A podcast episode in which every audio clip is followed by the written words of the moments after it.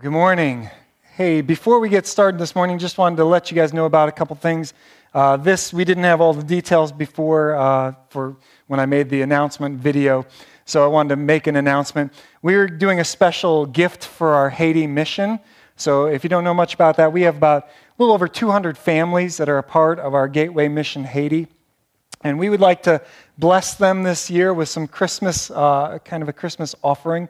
So if you would be interested in, in filling out a card, just writing our, we actually have some, there's the table out there, like a little white table out there, and then our starting point table, they have some cards. If you want to grab one, kind of write a, just a, a Merry Christmas card to a family in Haiti. And then we're trying to uh, be able to give each family at least twenty-five dollars. So we're not asking you to like write a check to an individual in Haiti. If you would just, if you want to be a part of that, you can write a check to Gateway and just put in the memo line, uh, Christmas in Haiti or Haiti Christmas or whatever. And if you want to do that online, you can do the same thing. Just put in the memo part. You can you can designate that, that it goes to Haiti and then put in the memo the you know Christmas gift or whatever. Uh, again, what we're trying to do is give at least twenty-five dollars to all of our families there. And if you know anything about Haiti, you know twenty-five dollars goes very far for, for those families. So if you'd be interested in doing that, we need that by December twenty-seventh. Uh, the other thing I wanted to let you know about, well, besides our little Q R code that we'll put up there, that's for if you need message notes, or if you want to check out the announcement page, it does have that announcement in there and, and some of the others we talked about. But I just wanted to give you a little update on our student ministry search. Uh, we were in the process of searching for a new student minister. Brian, our student minister, is, if you hadn't heard, taking a new role at the church as executive minister, so it's going to encompass all of our campuses and uh, a lot of administrative parts to that role. So we're going to be phasing him out starting January first. He'll be phasing into his new role and phasing out of student ministry, but it's kind of going to be a process, so he's going to be here through, you know, for a little while. So uh, I did put out this this past week uh, a jobs ad at a lot of our Christian colleges. They have a lot of job postings for ministers at our Christian colleges. And so I've already started receiving resumes. What we're going to do is we're going to take some time to gather those resumes and start praying over them and looking through them. And then we'll start the filtering process where we start talking to some of those candidates over the phone, and then we'll filter it down from there to, to begin some in-person uh, interviews. Our goal, ideally, is we would love to have the person in by April first, and that's pretty fitting for student ministry, putting them starting at you know April Fool's Day.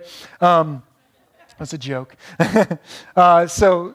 Ideally, we'd love to have the person in place by April first. That gives some time for Brian to kind of transition into his role. And and anyway, so hopefully that's what happens. But we are not, like that's ideal. We're not pushing to get someone here by April first. We are pushing to get the right person in place. There's no way we want to just fill this role. This is such an important role. So we are prayerfully looking over these resumes, and we would ask that you be praying through that process uh, as well. Uh, again, we, we see our, our student ministry, children's ministry, are vital to what we do, and we want to get the right people in the right place. So that's just a quick update about this. So I don't know if you realize this or not, but twenty twenty has been a little bit of a different year, right? Just a little. And one of the markings of this year has been the cancellation of a lot of things. You know, we've seen the Olympics be canceled, March Madness be canceled, a lot of sporting events are canceled, Broadway shows, movie productions were canceled. My daughters, my older two, they were so looking forward to a couple of the uh, Marvel movies coming out this year, and those got canceled. Maybe you had an elective surgery, and, and it got canceled. You know, here at the church, we've had to cancel some of our biggest events. We we canceled or kind of changed around our V B S. We had to cancel the lockout, our Halloween party, and, and for me, the most difficult one was uh, when I had to cancel our Jesus prom. And, and all of you, you've had regular routines and scheduled gatherings that have been impacted. Maybe you had to cancel a vacation, or you've had sporting events or band concerts, choir concerts, musicals, uh, tournaments, they've been canceled. Uh, Sarah and I, we we had our Uh, we had to cancel our twentieth wedding anniversary uh, trip that we were going to take, that we were supposed to take back in May, and so we've rescheduled it, hopefully, for our twenty-first anniversary. Um, maybe maybe this Thanksgiving, you know, was very different for you. Thanksgiving was different for us. Uh, I'm not a super nostalgic guy, but it was really sad for me. My parents texted me this picture of themselves at their dining room table on Thanksgiving, and the text said, "Our last Thanksgiving at this house." And I didn't real, I had, you know, hadn't really thought about it. They're going to be moving into a condo sometime in twenty twenty-one, and I'm super excited for them. But I, I hadn't really thought, oh my goodness, that's the last Thanksgiving for our family in that house, and it's just them. You know, this will be the last Christmas in that house, um, and so you know, it was a little bit sad for me uh, to think about that. So things have changed, and it almost feels like with so many other things being canceled, that, that many people think, well, Christmas will just be canceled too, right? Now, certainly it might feel a little bit different this year. Maybe, maybe some of the traditions that you typically have are going to change, or maybe they will be canceled. But we need to remember that Christmas isn't canceled because Jesus isn't canceled. And so in this series, what we're going to be doing is we're, we're going to look at some attempts that were made to cancel Christmas or cancel what came about because of Christmas. Again, though, you can't cancel Christmas if you can't cancel Jesus, but there was an attempt to do just that. And so the first thing you need to understand is that the birth of Jesus was planned from the very beginning. The birth of Jesus was planned from the very beginning. This wasn't just some cosmic accident. God's plan for redemption was always Jesus. Listen to what John said in his gospel in the first chapter, starting in verse one. He said, "In the beginning was the Word, and the Word was with God, and the Word was God." And here, when John's talking about the Word, he's referring to Jesus. Jesus is the Word. And this Word, Jesus, in verse two, was with God in the beginning. Through Him, all things were made. Without Him, nothing was made that has been made. In Him was life, and that life was the light of all mankind. The light shines in the darkness, and the darkness has not overcome it. And so John transitions from calling Jesus the Word to then calling Him the light. And he says in verse nine that this true light, the true light that gives light to everyone, was coming into the world. In other words, this was the plan, that Jesus would come into this world. And how would He make His way into the world? Verse fourteen says that the Word became flesh. God took on flesh and was born a baby, and He made His dwelling among us. We have seen His glory, the glory of the one and only Son who came from the Father, full of grace and truth. Years ago, I went to a debate on the campus at Ohio State University, and it was between a man named William Lane Craig, who's a great Christian apologist and a, an atheistic scholarship, scholar. I'm sorry. And so the debate centered around the resurrection of Jesus. Did the resurrection happen? Was there enough evidence to conclude that there was a resurrection of Jesus?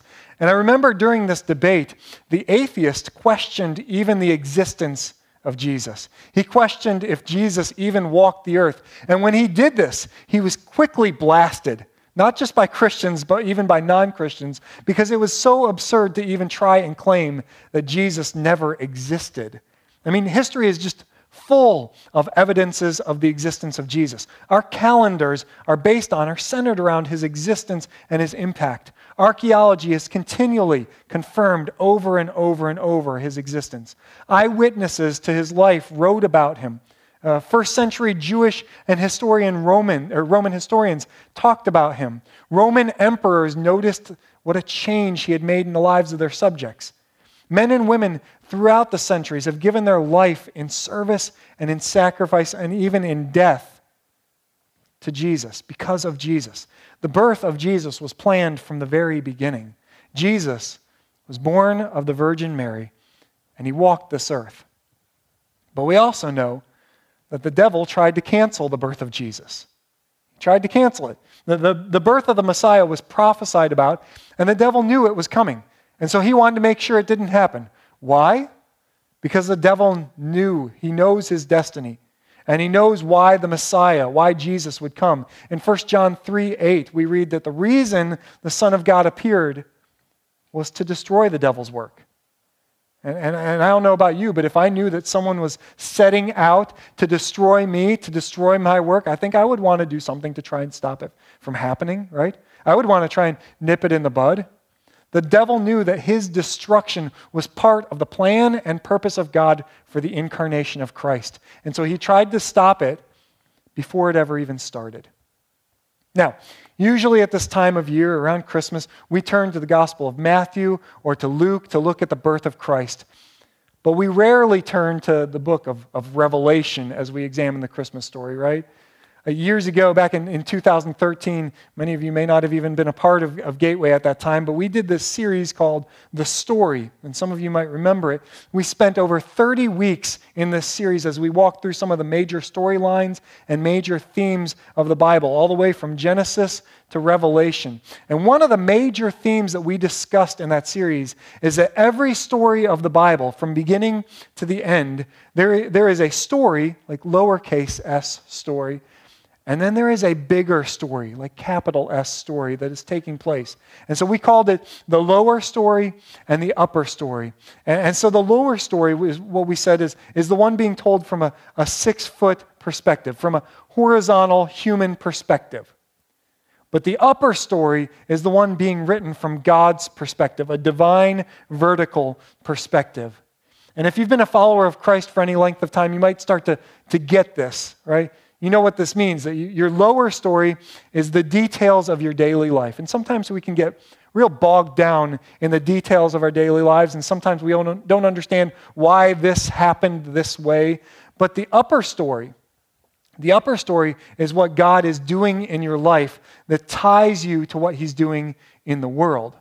And when you understand how these two are working together, his story challenges you in every aspect of your life. For example, when I look back at the details of our adoption of my daughter Avery, in the midst of it all, the, the details of it all coming together, that, that was the lower story. And again, I kind of got bogged down in those details because sometimes it was a bumpy road. Sometimes it was difficult and I didn't understand why some things were happening in that process. And so we could only see in part what God was doing. But again, we also felt the, the snags and the frustration along the way in this difficult process. But as I look back at it, I start to see more and more of the upper story, of what God was really doing, how he was working behind the scenes and orchestrating all of these details that I could only see in a limited capacity. He was working them all together for his glory. And that story is still going on, and I, I hope to continue to look back at that story and continue to see even more of how God is working. And I hope that you also understand that your that, that, that God's story is still being written today. It's not over. And the amazing part about his story is that he allows you to play a role in his story. But make no doubt about it, this is his story. He just permits us to get involved in what he's doing. So back to the, the Christmas story, the lower story shows us the human events of the Bible, right? So we get a feel for the lower story a little bit more by reading about the birth of Christ in, in Matthew and Luke. They give us all the details you might expect from a human perspective. You know, you read about the census and the, the, the wise men, the shepherds, the genealogy, the journey to Bethlehem, the manger. But the upper story shows us what God is doing in the human events of the Bible. And certainly we get some of the upper story when we read from Matthew and Luke, but we get a better idea of the upper story when we read about the birth of Christ in John's Gospel, what we just read in John chapter one.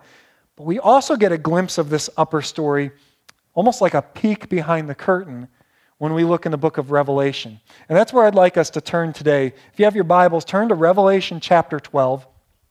In Revelation chapter twelve, we get this crazy and incredible description of how the devil tried to cancel Jesus before he was even born. Revelation twelve is the literal and symbolic center of the book of Revelation. The book of Revelation has twenty-two chapters, and so in the beginning part of chapter twelve, we're really right in the middle, and some would say that this is the centerpiece of what this book is all about. So for eleven chapters of Revelation, you, you see uh, tempted churches. You see suffering yet faithful churches. You see judgments on the earth. You see conflict in the world, and you hear a call for us to overcome. And now we, we see the curtain pulled back, and we start to see what's going on behind the scenes. With chapter twelve's unveiling, you start to understand why there is struggle and suffering in this world. You begin to understand why the church faces difficulties and why my life and why your life is, is sometimes very hard. You start to understand why there's pandemics and pains, losses and hurts, why so many people feel so hopeless and joyless. What is it that's behind this, this cosmic conflict? And the answer is this: It's that the devil is hell-bent on destroying people and destroying the church, and he was hell-bent on stopping the uh, Messiah from coming to this earth. But we also see that his efforts did not work. And so here's what we read, and it's in language that may be very difficult to understand at first, but we're going we're going to walk through it a little bit. Revelation chapter twelve, verse one says this.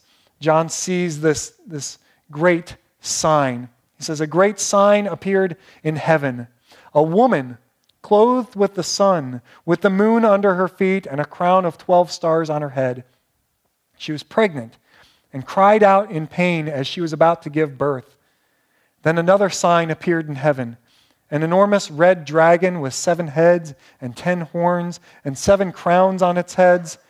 Its tail swept a third of the stars out of the sky and flung them to the earth. The dragon stood in front of the woman who was about to give birth so that it might devour her child the moment he was born. She gave birth to a son, a male child who will rule all the nations with an iron scepter, and her child, her child was not devoured, but instead was snatched up to God and to his throne. The woman fled into the wilderness to a place prepared for her by God where she might be taken care of for twelve sixty days. So kind of an unusual passage, especially to bring about during Christmas time, right? But in this passage, we, we see three players in this cosmic unveiling. We see a woman, a dragon, and a child. And in chapter twelve, we see that this woman and this child of hers, they're at war with the dragon. So let's clarify who these players are, and we're going to start with the easiest one to identify. Let's start with the dragon. The, the dragon is the devil. And how do we know this? Because later in verse nine, we read that the great dragon was hurled down, that ancient serpent, serpent called the devil, or Satan, who leads the whole world astray. He was hurled to the earth, and his angels with him. Now, if you've read through Revelation, don't you wish that all of Revelation was this clear in its imagery? Here's the dragon. The dragon is Satan. It said so, right? You, you, that's just how it goes. But if you've read through Revelation, you know it's it's sometimes hard to figure out the images and who represents or what represents who. But this time, it's easy. Again, the, the red dragon is, is not Saint Albans High School. Okay, it is Satan. Dave Martin was saying he went to Saint Albans High School. He's like, I always wondered why we didn't win a state championship. It's because we were the devil. Right? So here's the dragon. The dragon is Satan. And, and, and so uh, there's a clear allusion, though, in this description to Genesis chapter three. It says that ancient serpent, the one who was deceived by Adam and Eve in the garden, or the one who deceived Adam and Eve in the Garden of Eden. They sinned, and with them the whole world was led astray. So again, uh, here's how the red dragon is described. He's described as an enormous red dragon with seven heads, ten horns, seven crowns on its head. Its tail swept a third of the stars out of the sky and flung them to the earth. So the dragon, first of all, is red. Why red? Well, because he is, he is fiery. He is vengeful. He has seven heads. This is a sign of his intelligence. He is cunning. He is deceitful. He knows what he is doing. He has ten horns, and these horns are a sign of his strength. So we talked a lot about this in our spiritual warfare series, right? That the devil is, is smart and the devil is powerful. Not all-knowing, not all-powerful, but, but not to be messed with either, right? This is not an adversary that, that we should poke or play around with. It's not an adversary we should face alone. He's described as having seven crowns on his heads, and this indicates that he is, he is a prince of sorts. Right? He is, he is the prince of this world, and he falsely claims authority. So if you read further in Revelation, you would read that Jesus Christ has crowns on his head. He is crowned King of Kings and Lord of Lords with true authority, all authority in heaven and on earth. But Satan here is counterfeiting that authority. And again, we talked about this in our spiritual warfare series. This passage seems to indicate that, that Satan took a third of the angels with him when he was cast out of heaven because of his arrogant pride. Uh, he tried to take the glory that only belonged to God. So the, the point here is that the devil is strong, he is fierce, he is cunning, he is cruel, and we'll, as we'll see, he wants to thwart the plans of God. Next player. The next easiest player to figure out in this imagery is the child, this male child, this son. So the son uh, born of the woman is Jesus. Look at verse five again. She gave birth to a son, a male child, who will rule all the nations with an iron scepter. And this is a rever- reference to Psalm chapter two, which is a prophecy about the Messiah. Verse eight and nine says, "Ask me, and I will make the nations your inheritance, the ends of the earth your possession. You will break them with a rod of iron." Or other translations say, "You will rule them with an iron scepter. You will dash them to pieces like pottery."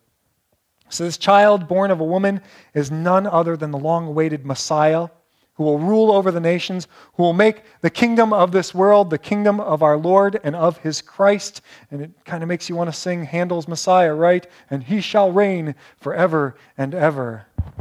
Look at the second verse of this, of, uh, or second half of verse five. It says, "Her child was snatched up to God and to his throne." So this child, this son, was snatched up to God and to his throne. What is that all about? Well, this is a reference to Christ's ascension and exaltation.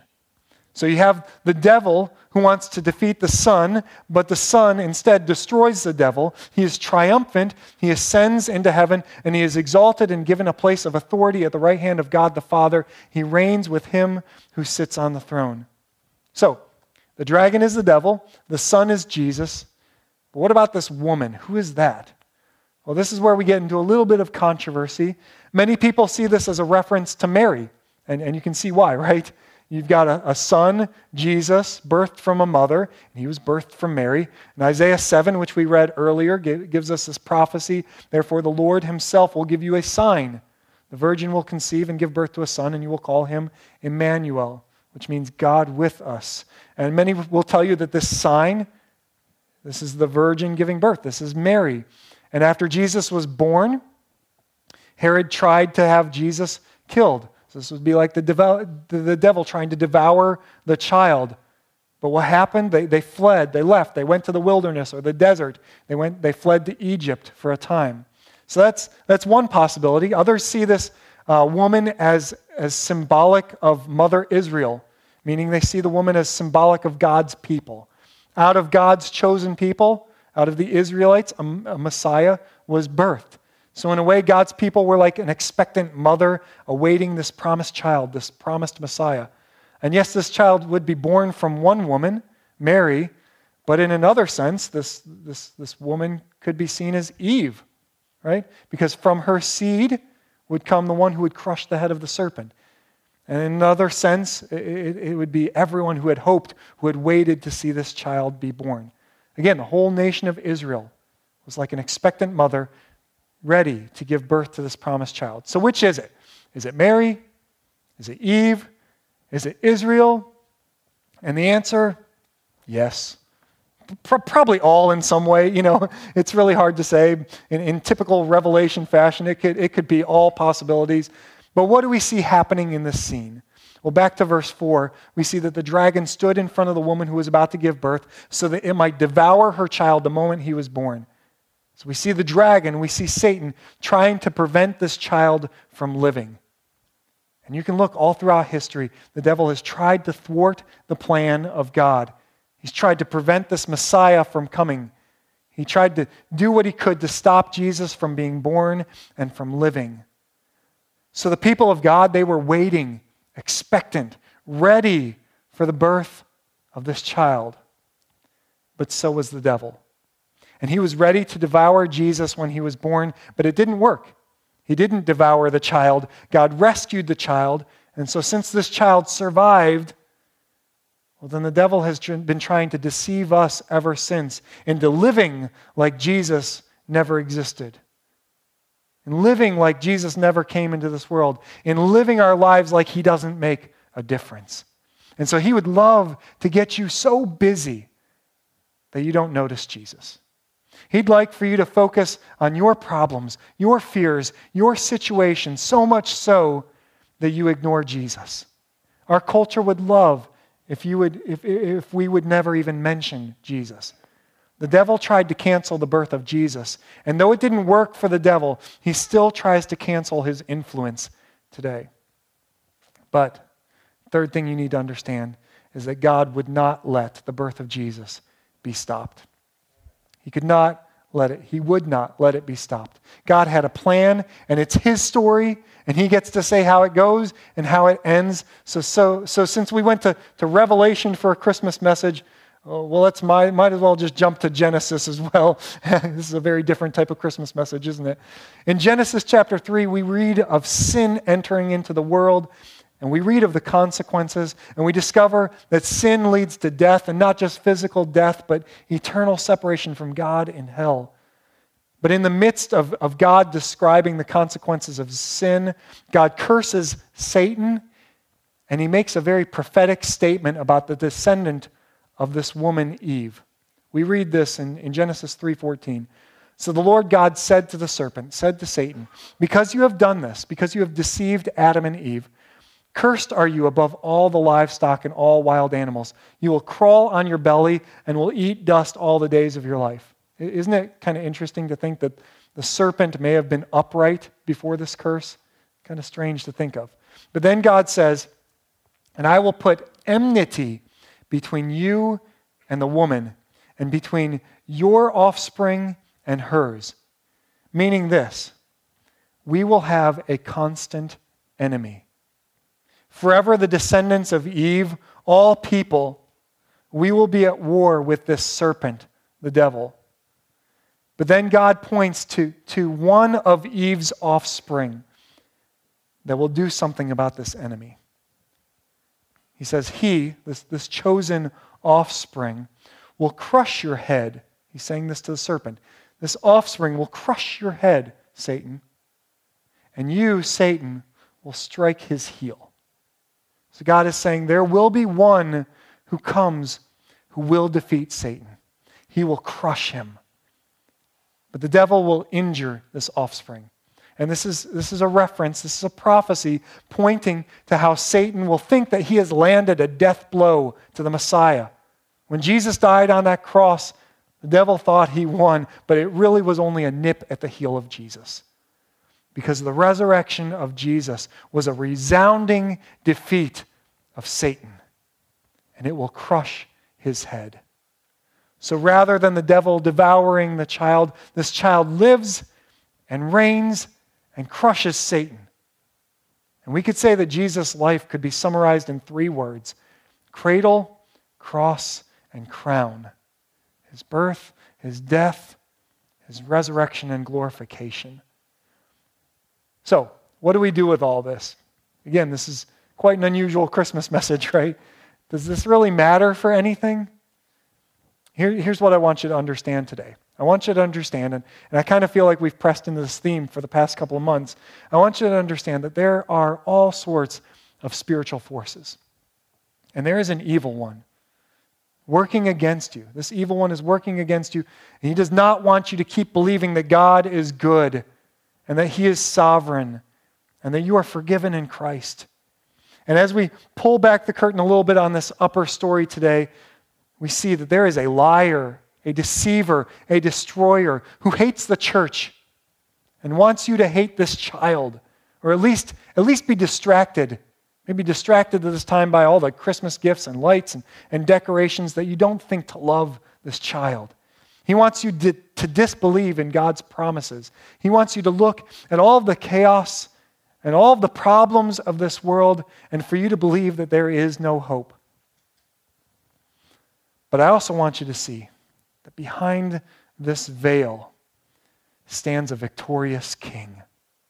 A victorious king who loves you, who died for you, who wants what is good for you and what will bring him glory. And so this Christmas, may we be reminded that our God cannot be stopped. Though there were attempts to stop him and stop his plans, he cannot be stopped. And there is hope for this world. Though we live in a time where sometimes we feel so hopeless and things seem so chaotic and everything's being canceled and we feel like we're so isolated, that there is hope for the world and there is hope for you. And this hope has a name. His name is Jesus. And he came some two thousand years ago wrapped in flesh and wrapped in swaddling cloth, lying in a manger for a purpose. To some thirty-three years later, go to a cross and die on the cross for your sins and defeat death by being resurrected, and he reigns victorious today. We have hope in Jesus. Let's pray.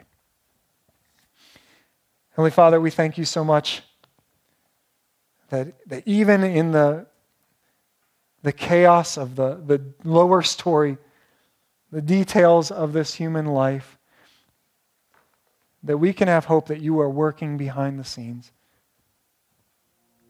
That all throughout the Bible, Genesis through Revelation, we see this story coming to fruition. That you had a plan for the redemption of all mankind. And that plan was always Jesus. So we thank you that he came to this world. We thank you that he left the glories of heaven and made himself nothing, made himself human, a baby who needed cared for. We thank you for his life. We thank you for what he taught, what he said, what he did. We thank you that because he came in flesh, we could know you. Because if we see Jesus, we see you.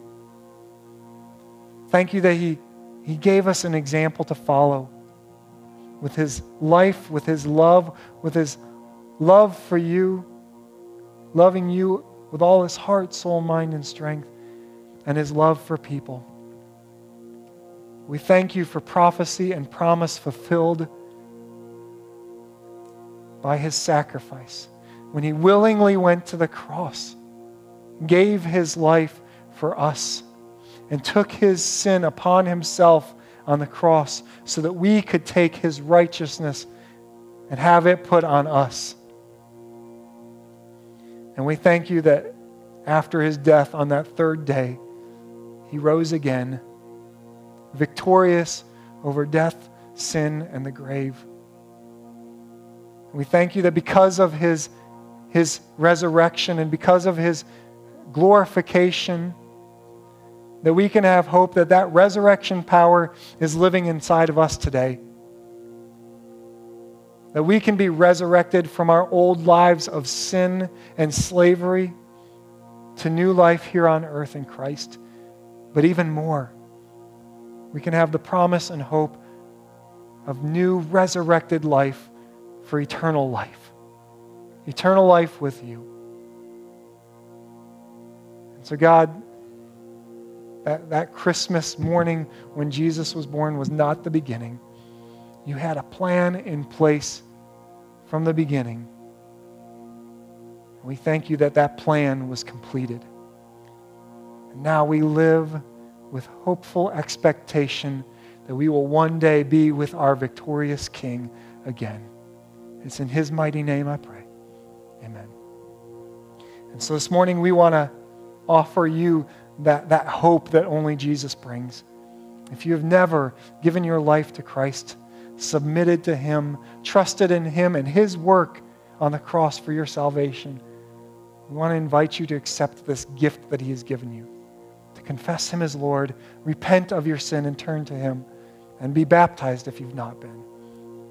Or maybe today you just need some prayer. This can be a very hard time for a lot of people, and maybe this year it's especially hard, and maybe you just need prayer right now because you're, you're having a hard time seeing hope.